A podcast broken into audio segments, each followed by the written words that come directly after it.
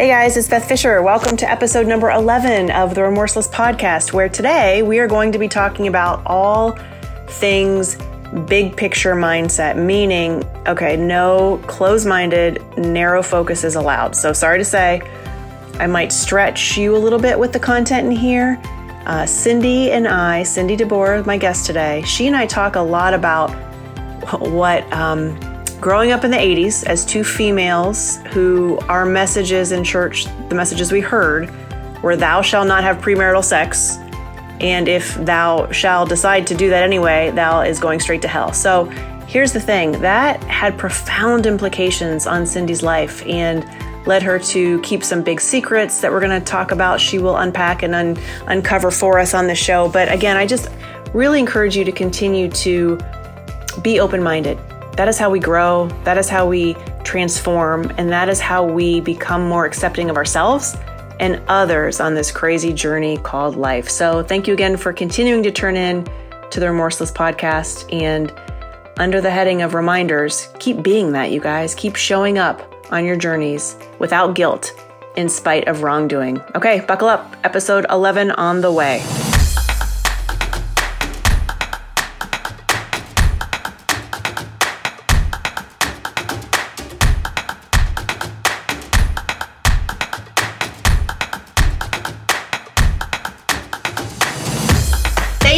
Joining us again on today's episode of Remorselessly Biblical. And as always, a huge shout out to Life Network for Women for having us and continuing alongside of us as we bring on women on this show that I've met over the course of my journey to talk all things about Jesus and the path in which we got to him, right? Because it's all different. And that to me has been the most revealing thing over the course of my own life is to hear stories from other people that say, oh, yeah, I'm definitely a Christian. I'm definitely a believer but that's not how I came up through my traditions or my experiences to get to him. So that's what we're here to share a little bit more about today.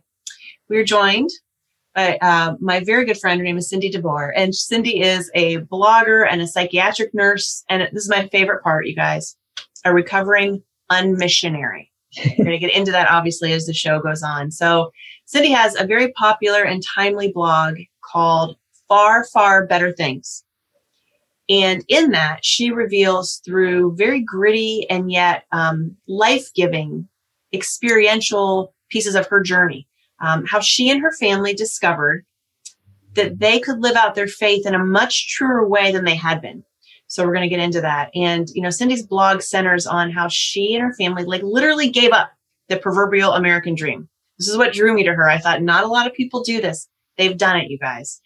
And um, they left lucrative careers and they lived in nearly 100% Muslim Morocco. So Morocco is mostly Muslim. We'll get into that as well, but that's where they ended up living and among other places. But now she and I are both here in Grand Rapids and um, Cindy and her family live in the inner city of Grand Rapids on the west side, which is super cool.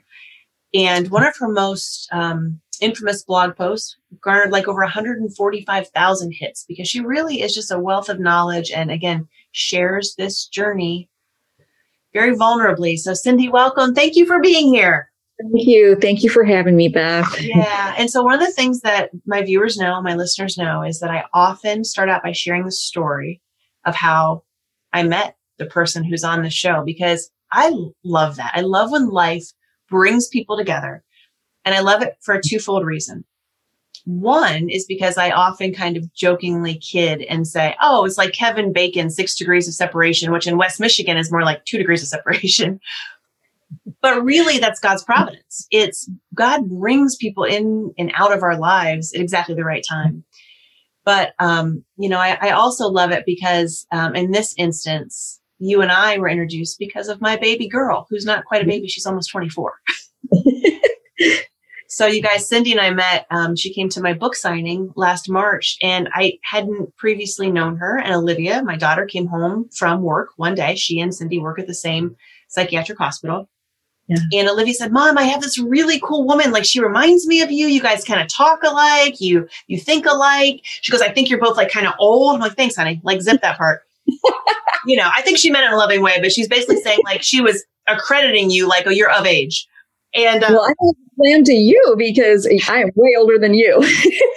but we're both 80s girls. We're going to get into that too. That's my favorite part. So, so Olivia just introduced me to Cindy and you came to the book signing and we talked briefly there, but our journeys have been similar in terms of our heart for God and the way that as we grew up, we got a little bit off of the proverbial path. We made some choices. We thought we heard certain things that we were supposed to abide by given our religious constructs and the rest is history as they say. So cindy can you take us through your journey? I know it's a very big opening question but i really just want our listeners and viewers to understand your background. Sure. Yeah thank you. Yeah you're right. I mean the older i get the longer the story gets because it's a lot of years to cover. But in in essence just being raised in a very christian home um, where our expectations were very clear. There were certain behaviors that we had to adhere to, and there was just no diverting from that. And so, um, and I loved it. I mean, it, w- it, wasn't a harsh home; it was a loving home. Um, and I didn't realize that those constructs were almost impossible to to stay within. And so it wasn't until high school that I really started to struggle with how could how can I be a God follower and behave so poorly?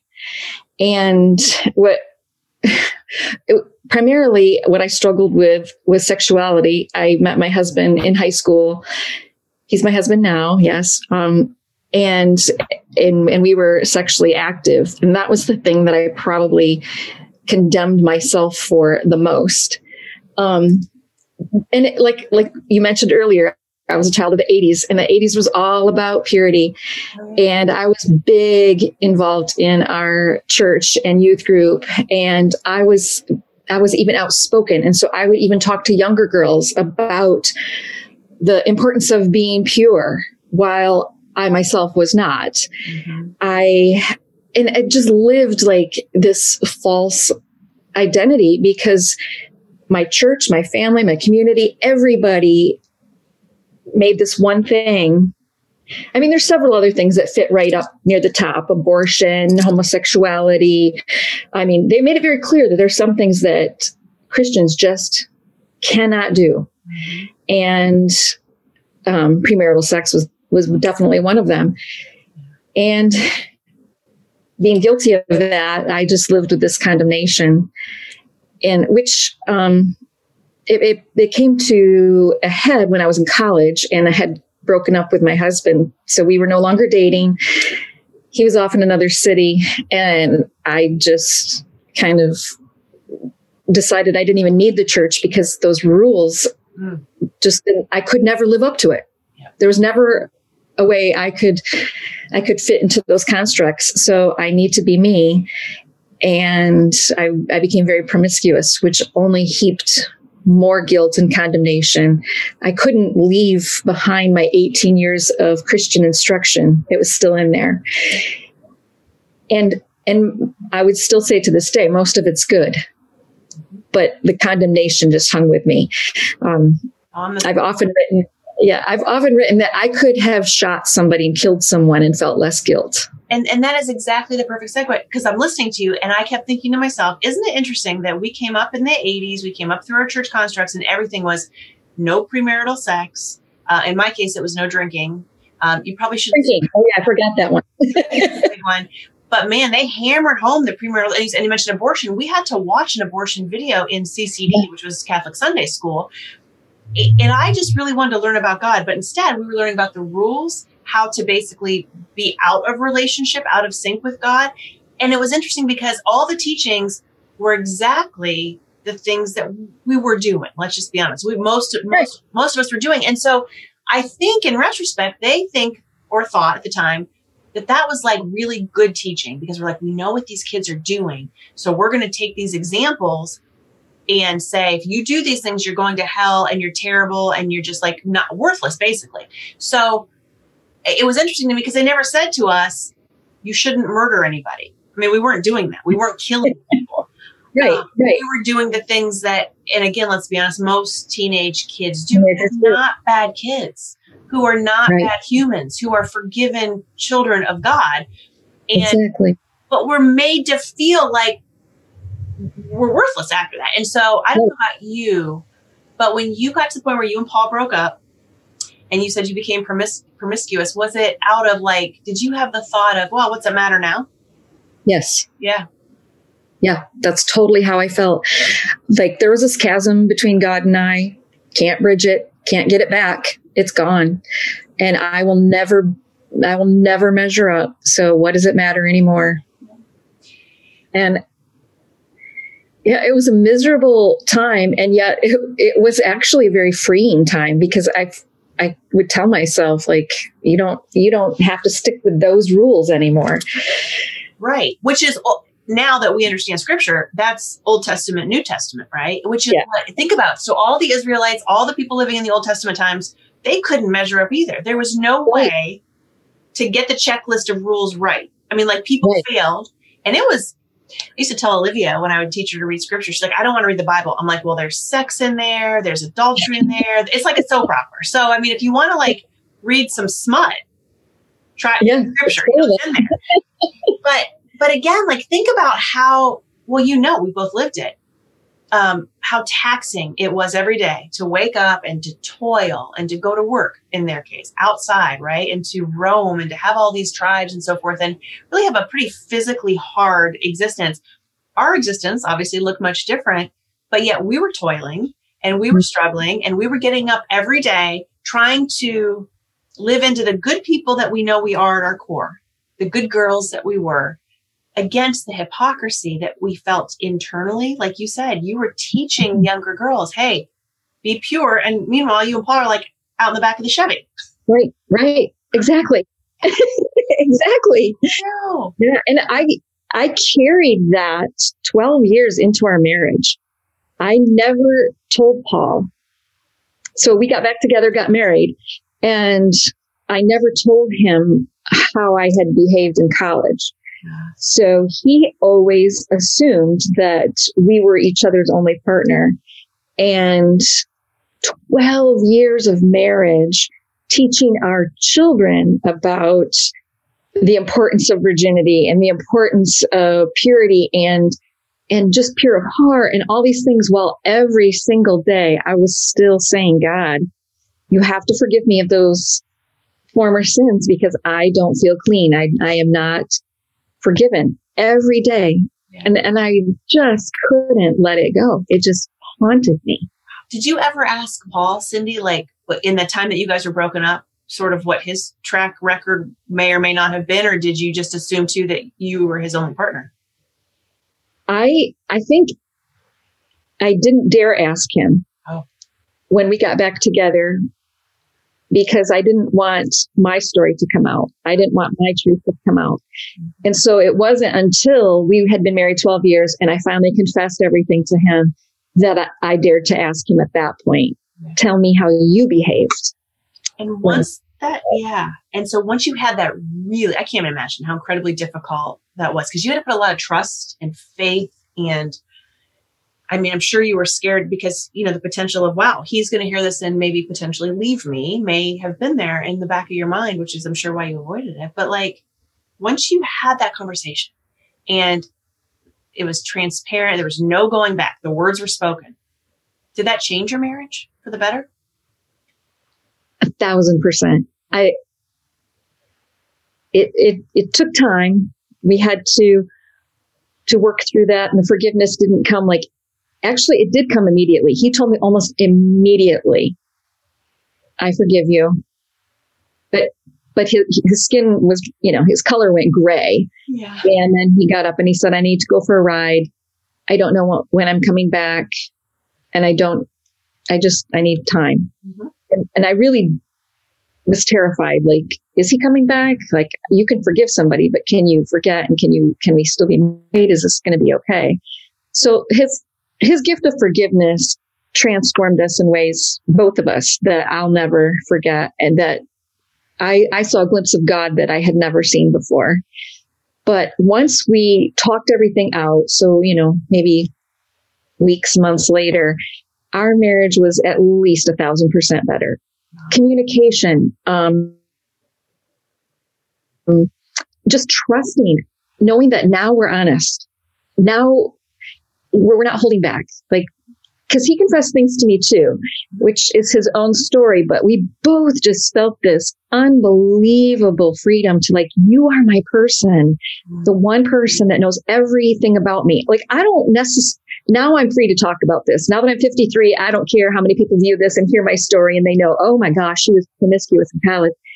I, up to that point, I didn't feel like it was a public message, but I knew for certain that I needed Paul's forgiveness. Yeah. That that was the one person, you know, I knew God had forgiven me, but I didn't know until 12 years into that marriage that I needed my husband's forgiveness too. Yeah. Like that was critical and it changed everything for our marriage. Yeah. And I, as I hear that, I often um, parallel my relationship with God and it didn't become as incredibly real as it feels to me now at this point in my life until I became a mom, until I was in an yeah. earthly relationship with somebody with whom I have this unconditional love and transparency. And do I get it right all the time? No. And are there hurt feelings? Yes. And did we have to learn, you know, to love one another at different phases of our lives? Yeah. I mean, that girl is everything yeah. to me. But it wasn't until I realized, man, she's driving me crazy and she's not listening to me. And she's messing up and making decisions that I purposely told her, don't hear my rules and you're breaking the rules. And then she would come home and I would welcome her every single time. And so I just, right.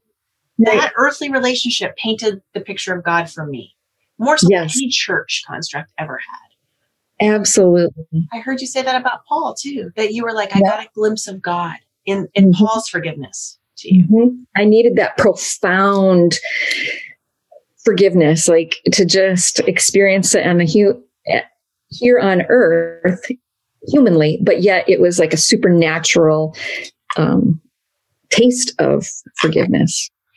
And don't you think that it's, well, I think we both know it's possible to be in relationship with people, uh, in your case, 12 years, uh, and have a level of auth- a level of authenticity, but you always carry that thing that is sort of dividing you. It's like the curtain between us. And so it's the wall that goes up. But when the other person on the other side of that relationship doesn't know it even exists, it then you start to feel another layer of guilt because you're like, I'm causing this, I'm carrying yeah. this. And it's what we do every day that we're in a relationship with God where we're not fully present with Him and confessing our sins. Right, right. And we think that we can, you know, fool God too. Like, I, here's the real me, but I'm just going to show this part to God. He'll never know what's happening over there. and you know, it's that's not how he works. And we we know that cognitively, but we we definitely live that way. Like we can protect parts of ourselves from God. Yeah. And I I totally was doing that really all my life up to that point. Um, keeping a big part of who I was hidden. Yeah. And it was so unhealthy. Yeah, and I hear the story too. And one of my favorite Old Testament characters is King David, right? And he got to the point where he thought, mm-hmm. like, I, am kind of cruising. And maybe at some point in your 12, that 12 year window of marriage, you were on cruise control, your autopilot, like taking care of kids and working and doing the house stuff. So you got into this regular routine, and yet it was always kind of in the background. But it wasn't until you basically, like King David, proverbially laid down in the streets in sackcloth, right? And just mm-hmm. confessed and said, like, I am sorry. Like your heart was poured out and you were genuinely saying to him, please forgive me of my sin. I have sinned against you. Mm-hmm. And that's mm-hmm. what King David did with God. And so that then changes everything because yeah. you're now moving forward with such a lighter burden. Right, right. I mean, we both Paul and I were very involved in our local church and very much in leadership. He was on the elder board and I was serving, I was teaching Sunday school and our kids were very involved. And I felt like we were examples. We were leadership examples at our church. And so when you're a leader, you have to walk down the center aisle at church. And so I always, every Sunday, it was just this constant reminder of what a fake I was because I felt like I have committed the one sin that, you know, nobody should ever commit. And, and nobody knows this. And I sat in church looking around at everybody else who looked so perfect and nobody in that particular environment, nobody shared things like this. So I didn't know that any other woman had ever had sex before marriage. I thought I was the only one. I didn't know that any other teenagers, you know, did drink or or even have a bad thought or maybe had homosexual feelings or I had, I had no I, I thought I was the only sinner in this room of saints and that was part of what just completely busted open when I confessed to Paul we both talked about how we we bore so much responsibility to that church as leaders and felt so fake and so unable to actually carry that mantle of leadership. Um, and it, it, it, actually we ended up leaving the church not because i mean it was a beautiful place of beautiful people but it, it just would continually remind us of how much we were shrouded in our sin. And we needed to start new as a new couple in our marriage and just in a new environment. So we ended up leaving and a whole bunch of things happened rapidly in succession after that. But um, we definitely it was a turning point in our marriage. Yeah. Well we talked to us a little bit about that. That's another good segue. I really am interested in people hearing um, your journey to minimalism and to say I, we kind of gave up uh, those expectations. And you know the fact that you guys became closer through the events you just talked about and sort of moving away from all of the false narratives, right? The wrong belief that you're the only sinner in the church. And then once you guys both got to that point of, of authenticity and just you're real, you made some pretty big um, family choices, didn't you? What did that look like? We did. I mean, it happened fast. I mean, I think God hit us fast and furious, and we're not mad about it. I like we had bookshelves of Christian books that both Paul and I had maybe read like the first five to 10 pages. And they're like, eh, stupid, eh, boring, same thing. And something happened in that season of forgiveness and repentance where we would pull the same book that's been sitting out on our shelf.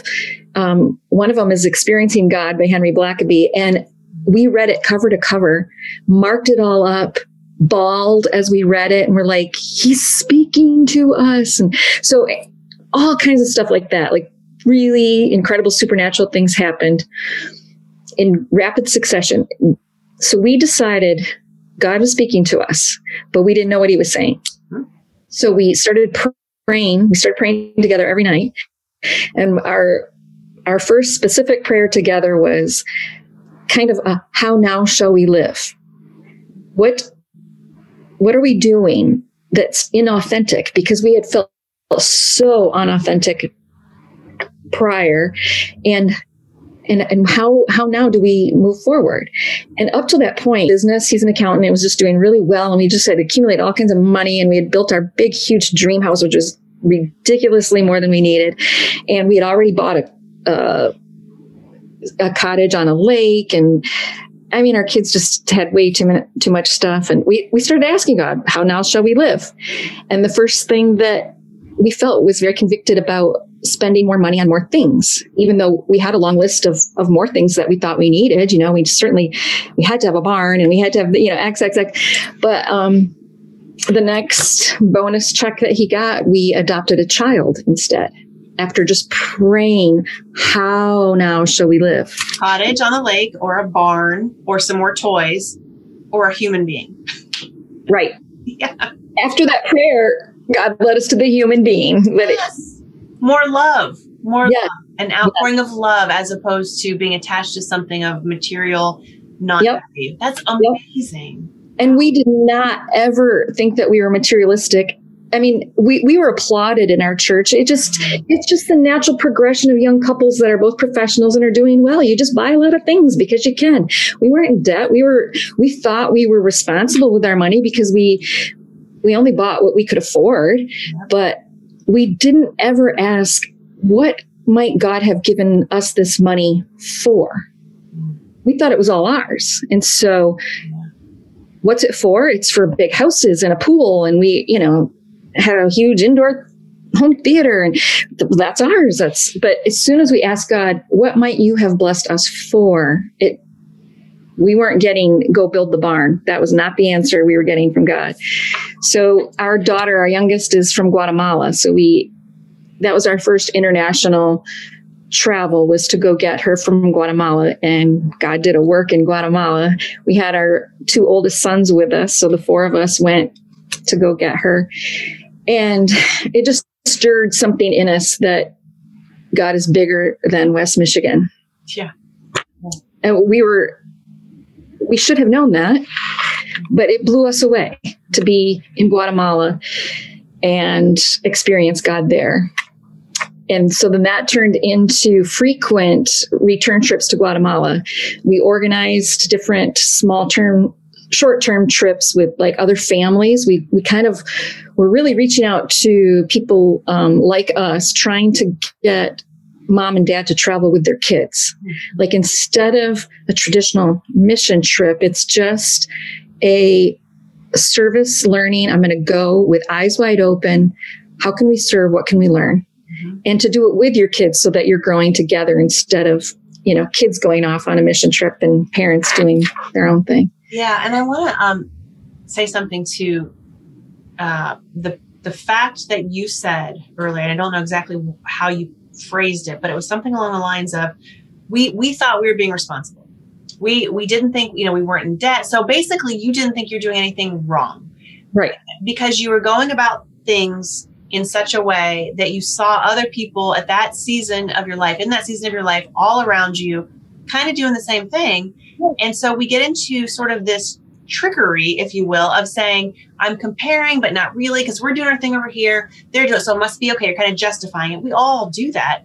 Sure. But but what's interesting is that you don't know what you don't know. And so, you know, you didn't know what it was like to live on the west side of of Grand Rapids until you lived there. You didn't know what it was like in Guatemala until you went there. You didn't know what it was like to you know have an international adoption until you actually went through that experience and and then can now speak about how it changed you. And so the one word of encouragement that i really want to share with our viewers and listeners is that we get so stuck in thinking that man we messed up and we we got it all wrong. And, and it's often years later when we can look back in retrospect with those years of experience that we come to that conclusion man did i mess up back there I don't think God holds us. One, we know He's, He forgives east and west all the time, right? Like we ask for forgiveness, we mean it, we have it, it's over, it's done with.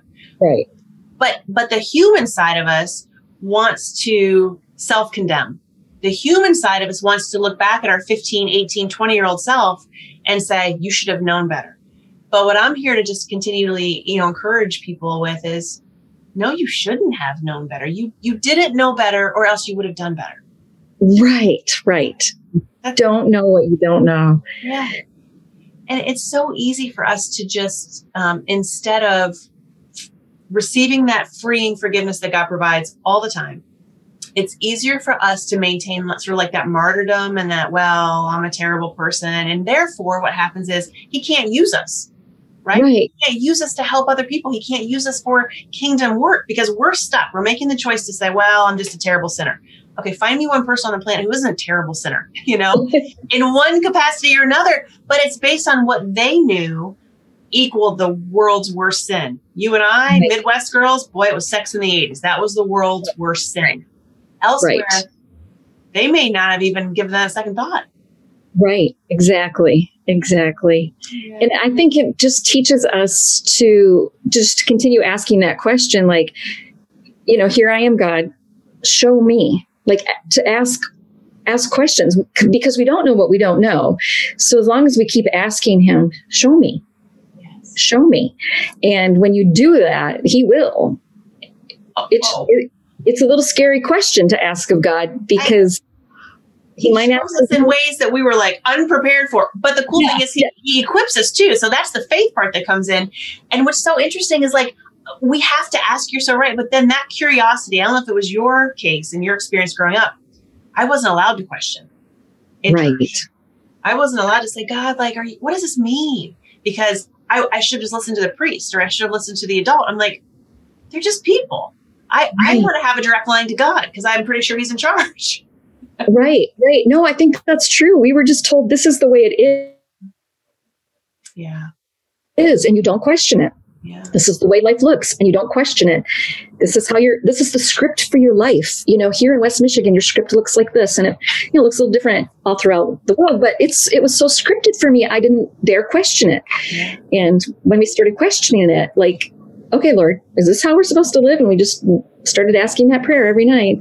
The answer was no. I've got some different things for you, and so it's we, exciting. It's, it's so exciting when you just believe that you you're free to ask those questions and that he will respond. Maybe, Yeah. probably, usually not in the way that you think he will. But the cool part is that the just the whole premise and the possibility exists for a life Yeah. is bigger than our minds can imagine. For sure. That's- For sure. And, and it's a better life, you know? It's just are- better. Are you writing about all this, by the way? Are you writing a book? About Yeah, yeah. Tell me I about write a lot about it on my blog, um, which are just you know snippets of our story. Some of it happened in Morocco, some of it happened, you know, here in Michigan. Um, but I'm trying to compile it all into a book, and we'll see what happens with it. But yes, Well, we we can't wait till that comes out. We can all read it, and I'll put where you guys can find Cindy in the show notes. And so, um, just thank you for sharing your life with us. And before we go, I'm going to ask you the questions that I leave everybody with. Uh, the all right. questions we've already tackled a few of them, but um, right out of the gate, how do you define God at this point on your journey? How do you define God? Well, that is such a good question. And, and when I first read it, it, it stopped me almost in my tracks because I, I wanted to give you my good Sunday school answer. My old me, I, I can rattle off exactly what people, what I think people want to hear. Yeah. And I think what, what really resonated with me is I know God bigger. I just know the more obedient we've been, the bigger he gets. And so I know God bigger. It's not it's not controlling, judgmental um, rules and regulations like I grew up with. It's so much bigger, so all encompassing, so loving, and and so much bigger than what I thought.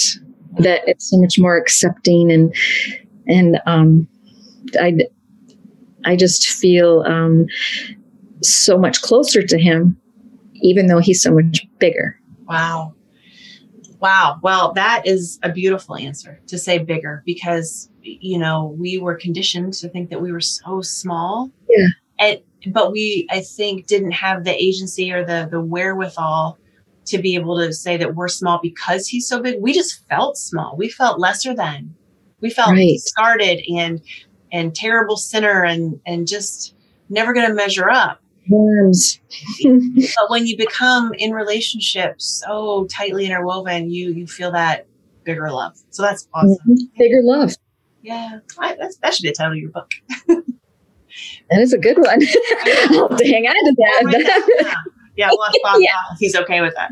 Um, and we talked about two and three already because my second question always is what's the most difficult decision you've had to make on your journey? And, and you shared with us that that was basically telling paul what you had kept inside for 12 years. And so you know you you chose to just basically have such an unwavering level of faith that it would be okay. On the other side of that disclosure and it obviously has been how long have you guys been married now?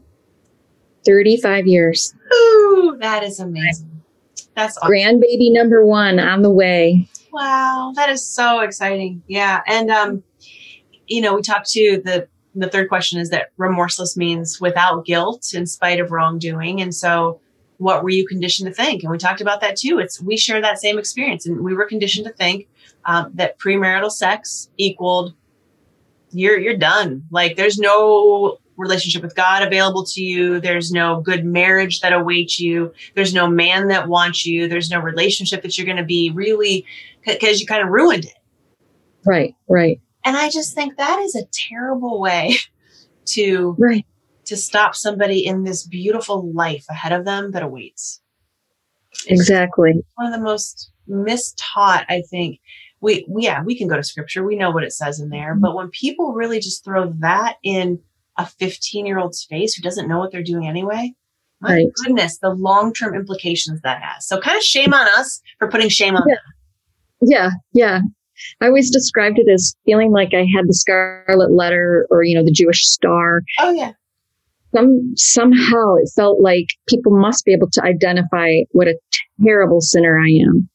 And it, no one ever explained that you don't have to carry that weight. Like once you're forgiven, you don't have to carry it. There is no, there's no branding. There's no thing that you have to identify. Your, it doesn't identify you. It is not your identity.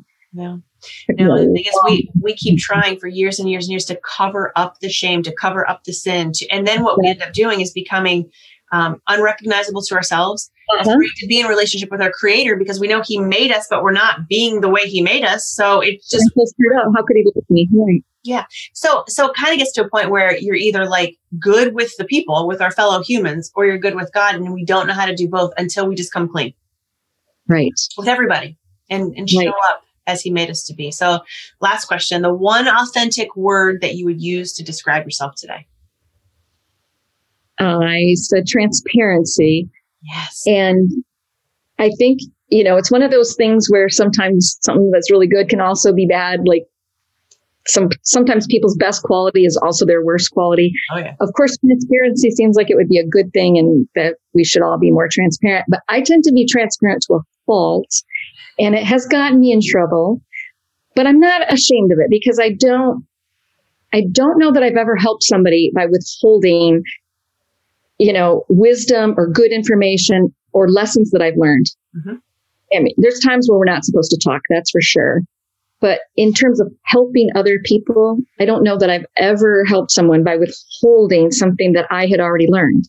So I just decided the older I got, I, I'm just going to speak out. And I have, I've, I've learned some pretty um, tough skin or I've grown tough skin just because you have to, you're going to get pushback. And I think that's why sometimes it's so hard to become authentic because it's not always going to be welcome. That's but right. that's right. You're afraid that people are going to see the transparency come through and not like what they see.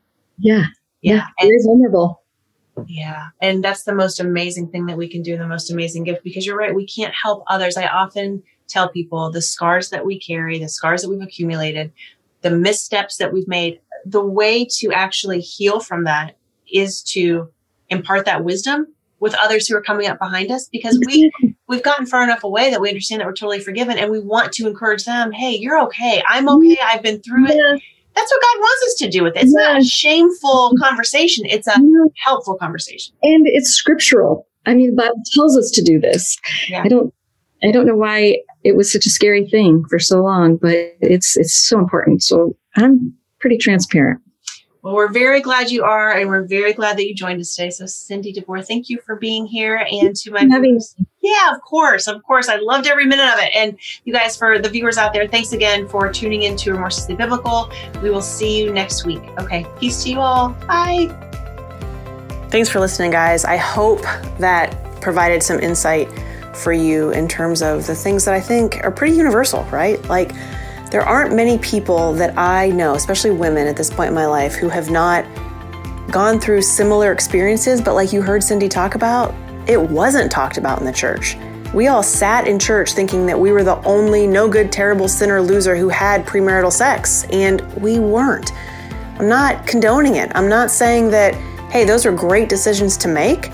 But what I am saying is that my 15 year old brain, or however old I was, didn't know what decisions to make because nobody was telling me that I was worth anything. Nobody was telling me, hey, God loves you and you're worth more than these decisions. So let me show up alongside you on your journey and care about you and pour into you and tell you that there's more to life than, you know, having sex with your small town boyfriend. So, um, under the heading again of be who you were created to be. You guys make decisions based on the fact that you know God made you with love and value and mattering, and that you have all those things no matter what you've done. So I just encourage you to continue to let go of the guilt, forget the things in the past that you've done, continue to show up every day as the person that you know you are, and do for the greater good, right? Don't be a selfish individual. Okay, so if you want to know more about how I can maybe help you, you can go to bethfisher.com. You can check out my books there.